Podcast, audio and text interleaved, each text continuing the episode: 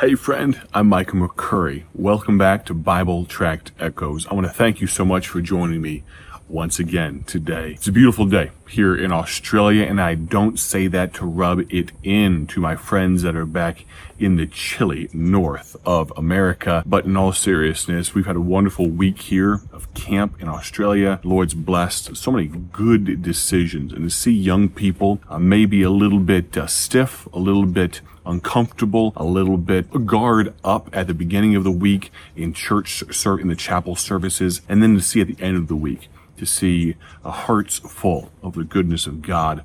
We've been very blessed. I'm going to ask you if you would to grab your Bibles and go, if you would, to the book of First Chronicles 22. First Chronicles chapter 22. Look at verse number 5 there. We have a lot to cover in a short period of time. I want to conclude this thought on multi-generational ministry today. First Chronicles 22 and verse number 5, the Bible says this, And David said, Solomon my son is young and tender, and the house that is to be builded for the Lord must be exceeding magnifical. I love that word, magnifical, of fame and of glory throughout all countries. I will therefore now make preparation for it. So David prepared abundantly before his death. You know, friend, it is appointed unto man once to die. And after this, the judgment, the Bible tells us. And so I ask you, as we think about, I've already given the context earlier in the week. If you missed it, then you can go back on podcast players. You can go back on YouTube and find the archived versions of this program, Bible Tract Echoes. But we've talked about and give introduction to this idea of multi-generational ministry. Today, I want to ask and answer the question, how can you and I no matter what our station in life, no matter what our ministry, even if we're not in full-time ministry, we're a layman, we go to church, whatever, wherever you may be, how can we reach the next generation? How can we accomplish multi-generational ministry? The first way that I see in scripture is just like David did here in First Chronicles, we need to start bearing our responsibility start bearing your responsibility and I need to start bearing my responsibility. We have a responsibility to those that come after us. We also have a responsibility to those that come before us to learn from them. Proverbs 13 verse 1. A wise son heareth his father's instruction, but a scorner heareth not rebuke. Let me ask you, are you a wise son or daughter? Do you listen to those that have walked that way before? Those that have been on those, if I can say, old paths? Those that have learned the ways of God? Those that have, have so much to teach us before they pass on? If you still have the privilege, I'd recommend to you learning from them. But then, for those of you that are older and more seasoned, have some experience to pass on. You have a, you should have a burden and you should have a desire to partner with the next generation. David prepared for the temple abundantly. He knew he'd never see it in his lifetime, but he prepared abundantly before his death. If you can't handle forging a relationship across, that spans a generation, if you can't handle that now, you won't change in five years. Nothing's going to change in 10 years. You will be stuck just caring about yourself for the rest of your life. Don't do that, friend. For those of you young men, young women that think, ah, I don't know how, I, I, how can I learn from these older people? Proverbs 20 verse 5, counsel in the heart of a man is like deep water, but a man of understanding will draw it out. Do your best to draw out counsel. Maybe you just need to ask for it. Let's move on.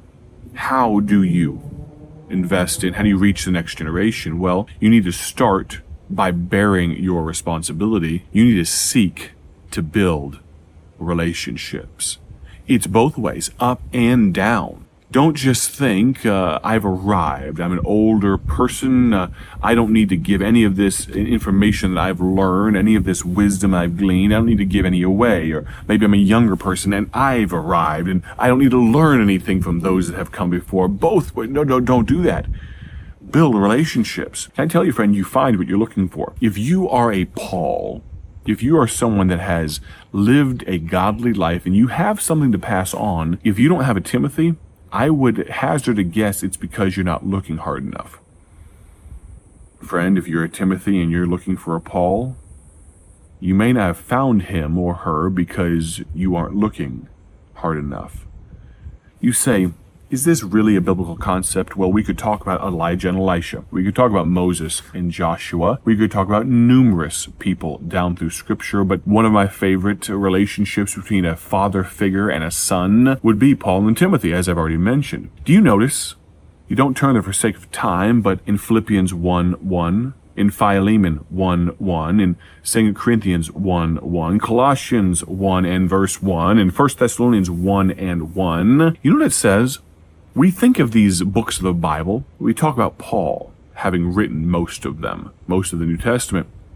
Uh, he was a human pen, I should say, that God used as the tool to pen under the auspices of the Holy Spirit. But if we can call him for just a moment the author, do you realize that all of those verses I just mentioned say something like this? Paul and Timotheus, or Paul, a prisoner of Jesus Christ, and Timothy, our brother. Paul, an apostle of Jesus Christ by the will of God, and Timothy, our brother. Colossians 1 1. Paul, an apostle of Jesus Christ by the will of God, and Timotheus, our brother. 1 Thessalonians 1 1. The same. It almost sounds like, and please, I want to be careful not to be too loud, where I haven't heard many commentators be overly uh, uh excitable about this, so I want to be careful. But we talk about Paul having written these books, but it almost sounds like Paul is co-signing them with that young man Timothy. Could I ask you, friend, do you have anything in your life, any ministry, any legacy that you're willing to co sign? You don't just co sign with people you don't trust. That would be foolish. But I see here Paul co signing his life's work, literal scripture, with a young man. It almost sounds like he was bearing his responsibility. It almost sounds like he built a relationship doesn't it? But that's not all. We need to, we must stay biblically right. You don't adapt to and change to be like the world to reach the world. We'll talk about that in just a second. But Psalm 119, 105 applies in all aspects of life. Thy word is a lamp unto my feet and a light unto my path. That applies to your music, that applies to the message we preach, the manuscript that applies to our modesty, it applies in every aspect, in every arena of life. His book, the Bible, is a lamp unto my feet and a light unto my path. But how do we get to know what this book says?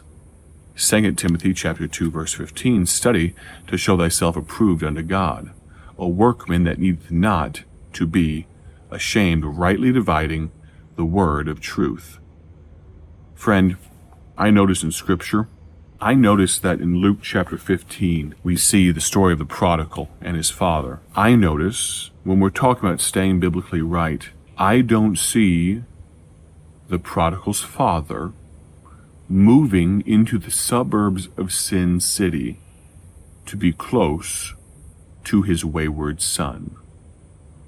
I'll say that again a different way.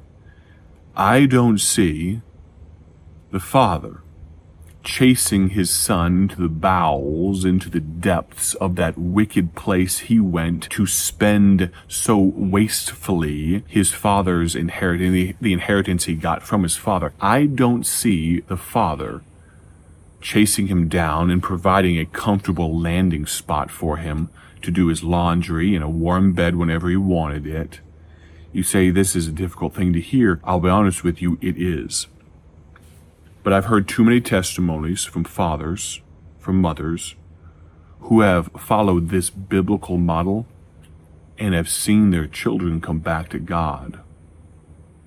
Because when you make it easy to live in sin, why would anyone come home?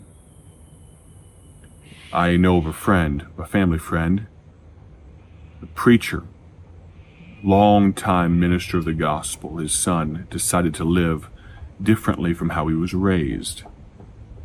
He called his father one day, strung out, just beside himself. Uh, he was tired of eating the slop, but not tired enough to come home. He said, Dad, could I come over and get my mattress? I don't have anywhere to sleep. Could I come and just get my pillow, get a mattress? I, I won't stay at your house because I know you won't let me with the way I am right now, but, uh, because I haven't repented, I, just want to take my mattress if that's okay. And his father said, Son, there's no mattress here for you.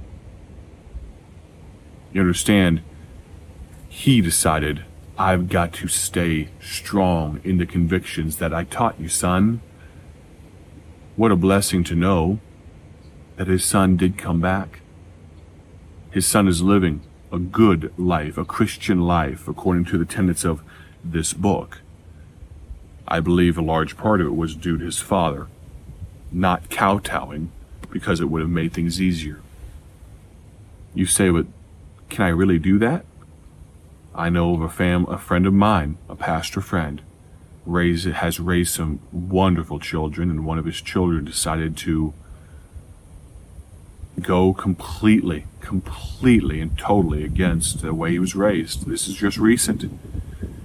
I wish I could read for you verbatim what he said. It's too, it's too long for the few minutes I have left. Uh, along this exact line, saying his son knows the way home. But dad is going to stay on the homestead. Not because he doesn't love his son, he loves him so very much. Mom and dad weep themselves to sleep. But the son knows the way home, and he's praying that one day he follows the path back and comes and says, Make me as one of your servants. Friend, multi generational ministry. It's a burden of mine. It's something I think about honestly on an almost daily basis. Could I encourage you to maybe consider your part in multi generational ministry yourself? Maybe you need to start bearing your responsibility.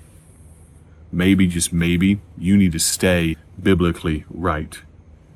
Maybe your problem is in seeking to build relationships. Friend, I want to thank you so much for tuning in again this week. I'll be coming to you in coming days from other parts unknown, and Lord willing, very soon I'll be back in the saddle in the offices of BTI, Bible Tracts Incorporated.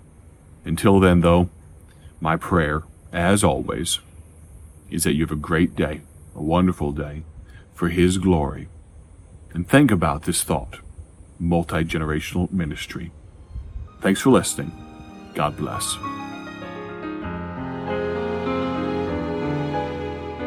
Thank you for joining us today for Bible Tract Echoes, a ministry of Bible Tracts Incorporated. If you would like to receive a free sample booklet of all of our tracks, you can contact us by calling 309 828 6888. That's 309 828 6888. Our mailing address is P.O. Box 130, Dwight, Illinois 60420. A faster way to contact us is to go to our website at BibleTractsInc.org. That's BibleTractsInc.org. There you will find more information about our ministry and details on how you can support Bible Tracts Incorporated. Thanks for listening, and may the Lord richly bless you as you serve Him.